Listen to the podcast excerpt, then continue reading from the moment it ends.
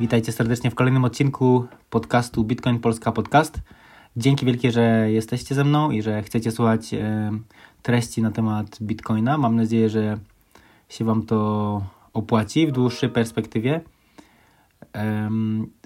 Podczas wypuszczenia ostatniego odcinka e, nie wspomniałem w sumie, e, co mnie tak naszło, żeby ponownie zacząć nagrywać po takiej dłuższej przerwie więc e, mogę to krótko spróbować wyjaśnić. Otóż e, jakoś tak przypadkowo e, wszedłem sobie na, na aplikację, w której mam analitykę związaną z tym podcastem. No i sprawdziłem odtworzenia i się okazuje, że od listopada, w listopadzie, grudniu i na początku stycznia tych odtworzeń było dość sporo. W zasadzie tyle, co w marcu, kwietniu i w maju, kiedy dość regularnie wypuszczałem odcinki. Więc wydaje mi się, że, że ludzie się zaczynają interesować, pewnie czy to z powodu ETF-a, ETF-ów, czy też mm, zbliżającego się halvingu, więc y, być może jest szansa, żeby troszeczkę ludzi zarazić i troszkę im y, takiego, takiego mięsa, nie wiem czy mięsa, ale takich y, podstaw, jeśli chodzi o Bitcoina, przekazać. I właśnie dzisiaj będziemy bardziej o podstawach. E, nie będzie to jakiś e, tekst e, konkretny, to znaczy jest konkretny, ale, ale jest to po prostu opis ze strony, ze strony, na której są dość fajne dane na temat Bitcoina. Strona nazywa się casebitcoin.com i tam jest taki opis, nawet nie wiem czy jego autorstwa, ale pozwoliłem sobie przetłumaczyć i chcę Wam przeczytać opis y, tego, czym jest Bitcoin. Więc żeby już nie przedłużać, przejdźmy do rzeczy i mam nadzieję, że troszeczkę Wam to da takich podstaw, y, żebyście mogli zrozumieć, jeżeli jeszcze nie do końca rozumiecie albo myślicie, że możecie to zgłębić, czym jest ten nasz Bitcoin. Bitcoin to pieniądz, którego nikt nie może zabrać bez Twojej zgody. Nie można go napompować ani skonfiskować, ponieważ nie kontroluje go żadna osoba, firma ani rząd. Bitcoin to cyfrowy pieniądz zarządzany przez kod komputerowy, działający na tysiącach komputerów na całym świecie. Ten kod komputerowy jest oddzielnie obsługiwany przez wiele tysięcy różnych osób i organizacji. Ta rozproszona baza kodu i ludzi jest ostatecznie tym, co daje Bitcoinowi silne zabezpieczenie przed przyjęciem i inflacją. Bitcoin jest pierwszym systemem pieniężnym, jaki kiedykolwiek stworzono, który ma politykę pieniężną, którą każdy może zrozumieć i na której można polegać, ponieważ żadna osoba ani organizacja nie ma możliwości jej zmiany. Kiedy Bitcoin został uruchomiony w 2009 roku, jego polityka pieniężna została zdefiniowana w początkowej bazie kodu jako stała podaż 21 milionów bitcoinów. Kopie tego kodu działają obecnie na całym świecie, współpracując ze sobą w celu przetwarzania transakcji bitcoinowych w każdej sekundzie każdego dnia. W przeciwieństwie do każdego innego systemu pieniądza cyfrowego, nie ma centralnego punktu kontroli, który wprowadzałby zmiany w podaży pieniądza. Ta rozproszona natura i stała podaż nadają bitcoinowi właściwości podobne do złota, ale w elektronicznej, e, cyfrowej formie.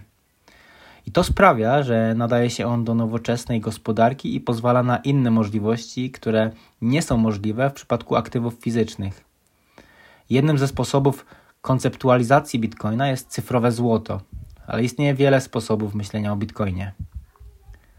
Czym różni się bitcoin? Do czasu bitcoina wszystkie pieniądze elektroniczne i transakcje cyfrowe musiały być zarządzane przez jakiś organ, czy to bank, firmę czy rząd. Ktoś zawsze musiał siedzieć w środku transakcji z możliwością jej zatwierdzenia lub odrzucenia, a używana waluta zawsze musiała być kontrolowana przez centralnego emitenta, który w pełni kontrolował politykę pieniężną. Zwykle są to waluty rządowe, takie jak dolar i euro. Ale nie jest tak w przypadku bitcoina. Kiedy chcesz z niego skorzystać, możesz podłączyć swoje oprogramowanie portfela do internetu i pozwolić mu rozmawiać z siecią Bitcoin jako całością. Nie musisz logować się w cudzysłowie do żadnej usługi ani zlecać komuś innemu dokonywania transakcji w Twoim imieniu. W połączeniu z algorytmiczną polityką pieniężną bitcoina oznacza to, że w pełni kontrolujesz swoje bitcoiny i nikt nie może ingerować w Twoją zdolność do korzystania z nich ani zaniżać ich wartości poprzez politykę pieniężną. Dlaczego bitcoin ma znaczenie? Kilka implikacji unikalnych właściwości bitcoina obejmuje. Bitcoin jest pierwszym rzadkim zasobem cyfrowym. Do czasu pojawienia się bitcoina wszystko co cyfrowe można było łatwo skopiować. Rozwiązanie przez Satoshiego Nakamoto tego problemu podwójnego wydawania i związanych z tym kwestii dotyczących sprawiedliwego podziału początkowej podaży pieniądza było przełomem w informatyce. Rzadkość jest kluczową właściwością pieniądza. Do czasu bitcoina pieniądze natywne dla internetu nie były dostępne, ale dzięki cyfrowej rzadkości natywny pieniądz cyfrowy może istnieć. Mówi się, że gdyby internet był krajem, to bitcoin byłby jego walutą. Bitcoin jest otwartym protokołem, podobnie jak inne fundamenty internetu, takie jak TCP/IP, internetowe pakiety danych i MSTP, poczta elektroniczna. Otwarte protokoły często dominują w nieskończoność, gdy osiągną początkową masę krytyczną ze względu na efekty sieciowe, które na nich narastają.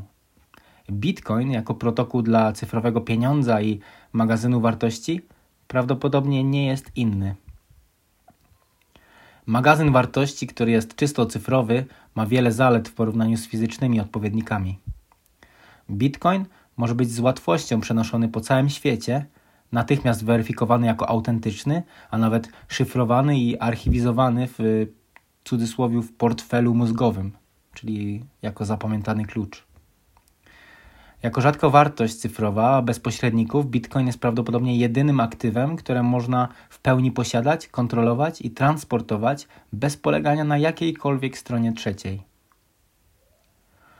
Połączenie właściwości Bitcoina jako cyfrowego złota, jego odporności na cenzurę i elastyczności wynikającej z jego cyfrowego charakteru czyni go potężnym narzędziem dla ludzi do przejęcia bezpośredniej kontroli nad swoim życiem finansowym i lub schronienia się przed inflacyjną polityką pieniężną banków centralnych. Dlatego też niektórzy opisują bitcoina jako pokojową rewolucję. Prehistoria bitcoina. Wraz z pojawieniem się komputerów osobistych i kryptografii klucza publicznego pod koniec lat 70., ludzie zaczęli zdawać sobie sprawę, że stworzenie w pełni elektronicznej waluty, niekontrolowanej przez żaden pojedynczy podmiot, może być możliwe.